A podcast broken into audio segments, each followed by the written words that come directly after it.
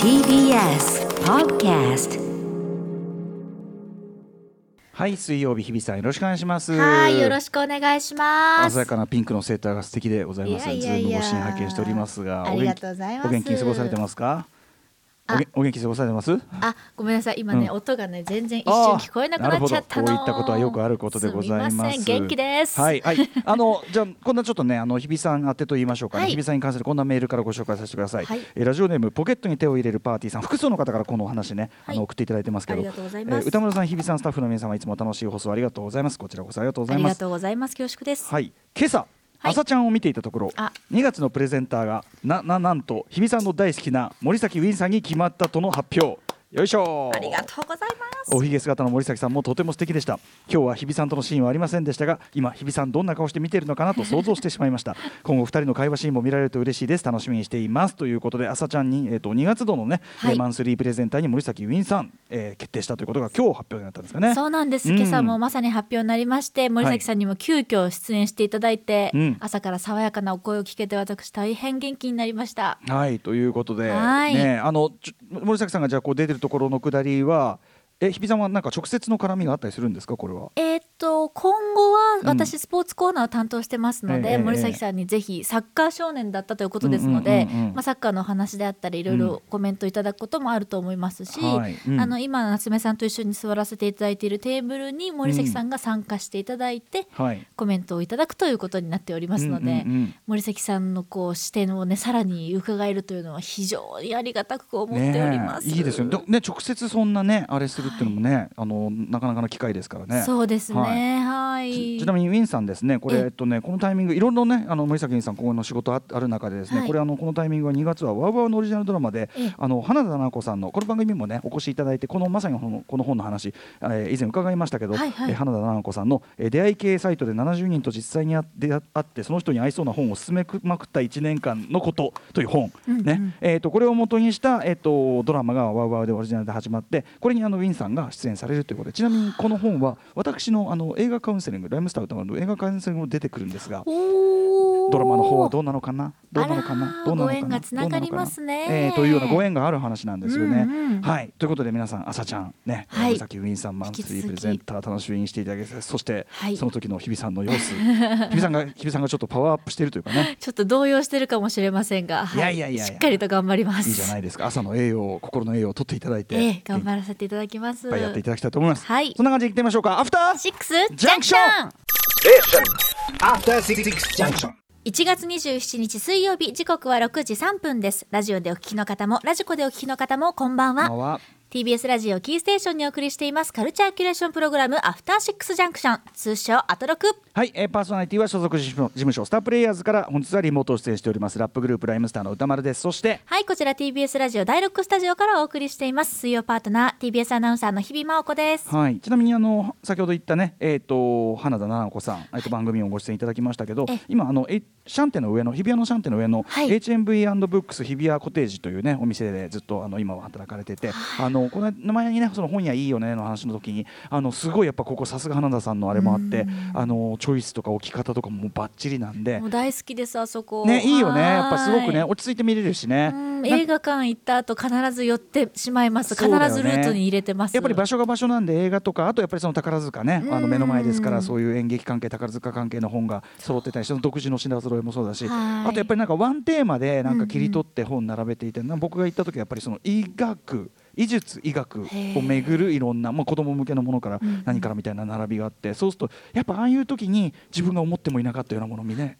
けられたりして、素晴らしい配置になってて、さすが花田さん、お勤めの H&V&Books だと思ったりしました、はい、ドラマの方も楽しみにしております。楽しみです、はい、さあということで日比さん、はい、最近はいかがお過ごしなんですか？もう最近はおかげさまで、やはり朝ちゃん終わってすぐに帰って、テレワークとか基本になってますし、午後は空くことが多いので、はい、ゆっくりコンテンツを楽しんでおります。最近のコンテンツ事情としてはいかがでしょうか？最近はようやくですね、丁寧に見ていたコブラ会を完走しまして、コブラ会シーズン3、はい、やりました。もうりよかったよかったよかった最高だった最高だった。はいもうワイン開けちゃったよ思わずありがとうなんつってありがとうみんなありがとう頑張ってねっていう気持ちを込めてたら一気にワインがなくなりました。大事に大事に見ていった。いや配信のドラマってやっぱりその自分で采配が決められるじゃないですか、ペースが、うんうんうん、だからもうなんか最終話とかすっごい気合い入れてやっぱいろいろ食べ物、うんうんはいはい、椅子セッティングポジショニング照明全部で、うん、最高のコンディション整えて、うんうん、そうだよね。はいもう見ました。一挙ねネットフリックスっていうかさその小倉君に関しては一挙配信だからやっぱりそうだよね。俺はもうたまらず先に一気に見ちゃったんですけどやっぱりそういう風に大事に見たい気持ちもわかるねやっぱね。取っといて取っといて、うん、でやっぱ近づいてくるとあれもう終わりじゃんみたいな。私だからうっかりパパパパってエピソードが一覧にこう出てるところに、あらすじがちょっと出てるじゃないですか、はいはいはいはい、あれをうっかり見ちゃった時のもう自分バカっていうダメだよ あらすじ説明がさ、うん、またネットフリックス独特の文章というかさそうちょっと頭に入ってきづらい文章だったりするのが逆に俺ねだから今の話聞いてて、うん、あれ半ば意図的でもあるのかなみたいな要するにあらすじ見てもピンとこないっていうそうかそういう効果でもあるのかなと思ったけど、やっぱ見てるうちにね確かにその なんとかと仲違いしたダニエルとかさなんとかがなんか大怪我をしたとかダメだってそうなのっていう先週のケツのことが書いてあるからさそうなんですよあるよね。いやで見ちゃったあと何話あるのかなっていう一応確認のために見ちゃったりするとそうだねそうもう何話かもう知りたくない分かりたくないのよ永遠についてほしいとは 思ってるから、ね、しかもでも小倉会シリーズはさこれ特にシーズン2、3は、うん、最終話に向けて全てを積み上げて、うん、で最終話のこう一大アクションというかね、はい、もう本当に一大巨大あっちでもアクションこっちでもアクション、ね、全員参加のアクションがあって、うん、しかもその中で人間関係の決定的な動きが起こる。これシーズン2からね、うん、確立したこのフォーマットが3でついに、はいある意味もうねえ、うん、号泣もうなんていうかな誰もがこうなってくれればと思う、うんことがねちゃんとでも一方では闇落ちする人はより闇落ちしちゃう、ね、そうなのよ救ってあげたい今すぐあなたの元へという感じですけども、ね、そうロビーですかそうまあでもそれがまたね次に続くという上手な橋渡しなんですか ね,、まあ、ねいやでもやっぱさシーズン2の終わりのねこれ全く見てない方もいらっしゃるんでちょっと詳しいことは置いとく、シーズン2の非常に絶望的な終わり方からすると、はい、もちろんその非常に大きな分断亀裂というのは入っているけども、いや2のねシーズン3このエピソードの間よく持ち直してくれた。いろいろ本当に正直不安でした。始まる頃は、ね、どうなっちゃうのこれってこんなのもう無理じゃねえぐらいの感じだった。シーズン2の終わりは本当に、うん、でもシーズン3でちゃんとやっぱり回収の仕方がやっぱりすごくミートするんですよね。そうそこ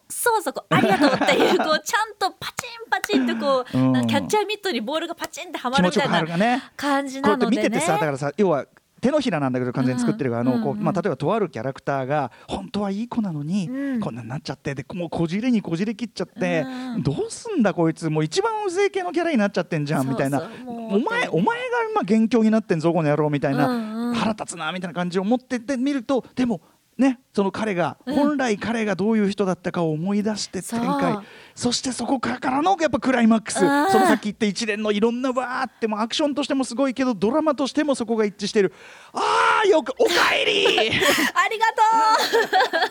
う一人でありがとうなるよね。あとシーズン3はやっぱりその前の映画シリーズベストキッドシリーズの、はいはいオールドファンにも嬉しい展開というか嬉しいと同時にやっぱ、うん、僕はやっぱ年齢同じぐらいっちゃ同じぐらいなんでダニエルさんとかジョニーと、はい、だからなんていうかなやっぱいい年のタムリン富田さんとかいい年の取り方してるなっていうそういう考えもありますよね。エリザベスシューももちろん ね、うんうん、ちょっとした同窓会ですよね。本当ですよ。見ている視聴者としても同窓会だし、うんね、しかもそのちゃんとそのみんなが成熟した人間として、うん、このずっと何十年間の間というのをちゃんと映画のままの人物じゃなくて、うん、いろいろみんな学んで大人になってそれを人生にフィードバックして自分なりにストラブルして生きてるんだっていうのがやっぱ分かるから、本当になんか綺麗事にしてないのがすごいですよね。その空白だった時間を、ちゃんとこうやっぱり人生として見えさせてくれてるっていうのはすごくこう、見てる側としてもやっぱりこのキャッチャーミットに入ってくるなっていうしっくり感がありますよね。大人なんだよね。だからそこでこうなんか焼けぼっくいに火がついたみたいな、そういうこう昔のドラマだったらやったような安っぽい展開とか全然ないじゃん、そういうことじゃないじゃん、そういうことじゃねえんだよっていうさ、そこがもう大前提になってるあたりもすごくこう信頼してというか安心して見れるしね。本当にあとやっぱキャスティング、若者たちも含めたもうキャスティングの妙がねすごいですよね。最高ですよ、みんなキャラが立ってて、ね、映えもしますし、ファッションであったり髪型も含めて、いいイラストになるなっていうキャラが揃ってますよね。そうだよね。そうかじゃあ堪能していただいたわけですね。おかげさまでぜひ皆さんコブラ会、とはいえシーズン3までしかないので、まだそうなので、おそらくもうシーズン4に向けてこれ、だいぶ風呂敷を畳みに来てるので、見るなら今と言っておきましょう。本当です、はい、ぜひぜひ日比さんはね、もともとのオリジナルシリーズ知らずに見ても全然大丈夫だったわけでしょ。そうです、1しかちゃんと見たことがなくて、後追いでやっぱりこう追いかけてってこう逆行しながら行ったり来たりはしてたんですけど ね、それで全然楽しめる作りになってるから、本当にネットフリックスに移籍しましたからね。大型移籍でしたね。 YouTube オリジナルからの大型移籍、ネットフリックスぜひこれね、コブラ会見ていただきたいと思います。ちょっとね、ネットフリックスで最近私が知ったいろんなね、コンテンツであるとかね、あとルパンね、オマール C、 最強の2人のオマール C が主演しているルパンも面白いしとかね、ハマっちゃいました。あれもいろんなそういうこまごましたテレビドラマの話ガンガンできるが、ちょっとそれ後ほどまた時間あったらしたいと思うんだけど、今日ね8時台 OKB48、総選挙がある結果発表があるわけです。第10回10回になりましたね。でこちらのゲストとして文豪高畑正幸さんと、解説員としてですね、ここのところも文具防具解説員として板についてきたスタメンでございます。尊敬する大後輩ラッパークレバ君が出てくるわけですよ。なんだけどクレバも今日8時台は本当に純粋な文房具審査員としてしか出ないわけそうなんですよね、僕の番組ありがちなんだけどね、こいちゃんね、ベースボールベアのこいちゃんとかがさ、ベースボールベアの新風のタイミングなのに本ノロの話しかしていないみたいなで忘れてた新風の話みたいなね。これねもちろん嬉しいんだよ、売れ込んでくれるのは嬉しいんだけど、僕としてはやっぱりね尊敬するアーティストたちでもあるんでね、その彼らの作品というのをお届けする一つの窓口にもなりたいという気持ちもありますので、ぜひちょっとクレバさんの曲をここでかけたいと思います。ですね、ちなみに明日ね、マイゲームマイライフの方にクレちゃんと新曲でですね、また再び共演しました三浦大知くんは、マイゲームマイライフに出ますので、そっちの方でまた大知くんが参加したフォールインラブアゲインはね書きようと思うので、今日はそのシングル、すでに発売になっているシングルの方で、もう一個の方タンポポフィーチャリングゾーンをお送りしたいと思います。ゾーンくんはもう今日本のラッパーの中で多分もちろん普通に人気もあるし、特にラッパー、僕も含めてですけどラッパーからの尊敬No.1みたいなラッパーなんですよ、ゾーン君で。ついこの間日本武道館での公演を大成功させまして、これ僕行けなかったんだけど、D さん、メリーさんが見に行って、D さんもう最上級の絶賛でしたね。ついに全方位的に100点のやつが来たみたいな。なんと全方位的に100点のラッパーが来ちゃったよ、歌さんって。最高で最強の褒め言葉じゃないですか。若干打ちのめされて帰ってきてるふうでしたよ、本当に。というゾーン君が、クレバという共演したこちらの曲をお聴きください。クレバでタンポポフィーチャリングゾーン。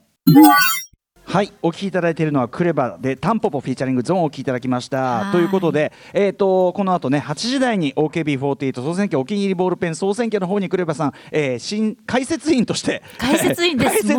でもその文房具使いこなしがこのイケてる楽曲の数々を作り出してるわけだから、そうか、彼の非常にロジカルな思考であったりとかっていうのを支えるのがやはり文房具というところですから ね、ペンはリズムだってねおっしゃってましたもんね。そうですよ、本当に、単に本当に好きなだけ凝り性なんだよね、やっぱね。でも凝り性はやっぱりねアーティストとして成功する一つのね、俺質な気がする。なるほど、はい、ということでクレちゃんのね解説も非常に楽しみです。楽しみですということで、さまざまなお城を発見して紹介するカルチャーキュレーションプログラムアフターシックスジャンクション、今夜のメニュー紹介です。6時30分からのカルチャートークでは、映画ライターの寺澤ホークさんによる月刊一人総選挙、ドラマワンダビジョン配信記念、ワンダ・マキシモフの悲しい戦い編をお送りします。ワンダビジョンも現在これは1話ずつ来てるんだけど、これはね、逆に1話ずつ毎週小出しがいいタイプね。あ、そうですか、うん、全部を一度に知りたくない、むしろ。あ、そういう感じなのか。今週、あ、この手で来たか、今週こう来たかみたいな。なるほどね。これまだ全貌わかんないから。だから今日はドラマシリーズというよりは、そのワンダというね、キャラクター、ワンダ・マキシモフというキャラクターを、がどういう人なのかというのをご紹介をホークさんにしていただこうと思っております。はい。そして次からのライブ&ダイレクトは、キャリア30周年にして初のソロアルバムランドスケープ1を本日リリースしたプロデューサー DJ の CMJK さん登場。 CMJK さんいろんな形で番組に出ていますが、なんと今回ソロ初、ということで、非常にお話を伺うのも楽しみです。はい。そしてその後7時40分頃からはシアター151Aです。あなたの映画館での思い出や体験談のご紹介。そして8時台の特集コーナービヨンドザカルチャーはこちらです。第10回 OKB48 結果発表フィーチャリング文豪&クレバー。やったー。はい、お気に入りのボールペンを投票で決める日本最大のボールペン人気投票 OKB48 選抜総選。これもうそれ AKB の、総選挙からつけたって言わないといい加減なんかよくわからないけどOKB48 選抜総選挙、はい、その第10回の選挙発表を今年もこの後6で大発表いたします。はい。絶対王者ジェットストリーム、やっぱりね、ジェットストリームはもう揺るがないだろうというふうに流れを思われてきたわけですよ。前人未到の10連覇果たすのか、それとも昨年大きな動きがありましたジェットストリームをあと一歩まで追い詰め、まさかこんな大型新人が出てくるとはというブレンが来てしまいました、ね、一大勢力ですよ。そうなんですよ。ということで今回はジェットストリーム vs ブレン、2年目どういうことになったのか、そしてコロナ禍で行われたイレギュラーな、その第10回、握手会ができなかったの。握手会つまり、試し書き会が ねできなかったので、それ結果にもどういう影響を及ぼしているのかというあたりも注目です。解説はおなじみ文豪こと高畑正明さん。高畑正明さんも自らのね、資材を投げ打ってやってる OKB48 でございますそして昨年も解説員としていい仕事をしてくださいましたラッパークレバさんです。はい。番組への感想や質問などリアルタイムでお待ちしています。アドレスは歌丸 @tbs.co.jp 歌丸 @tbs.co.jp まで。読まれた方全員に番組ステッカー差し上げます。番組では Twitter、LINE、Instagram をそれぞれ異なった機能とともに稼働中です各種フォローお願いいたします、はい、それではアフターシックスジャンクション行ってみよう。After 66 junction.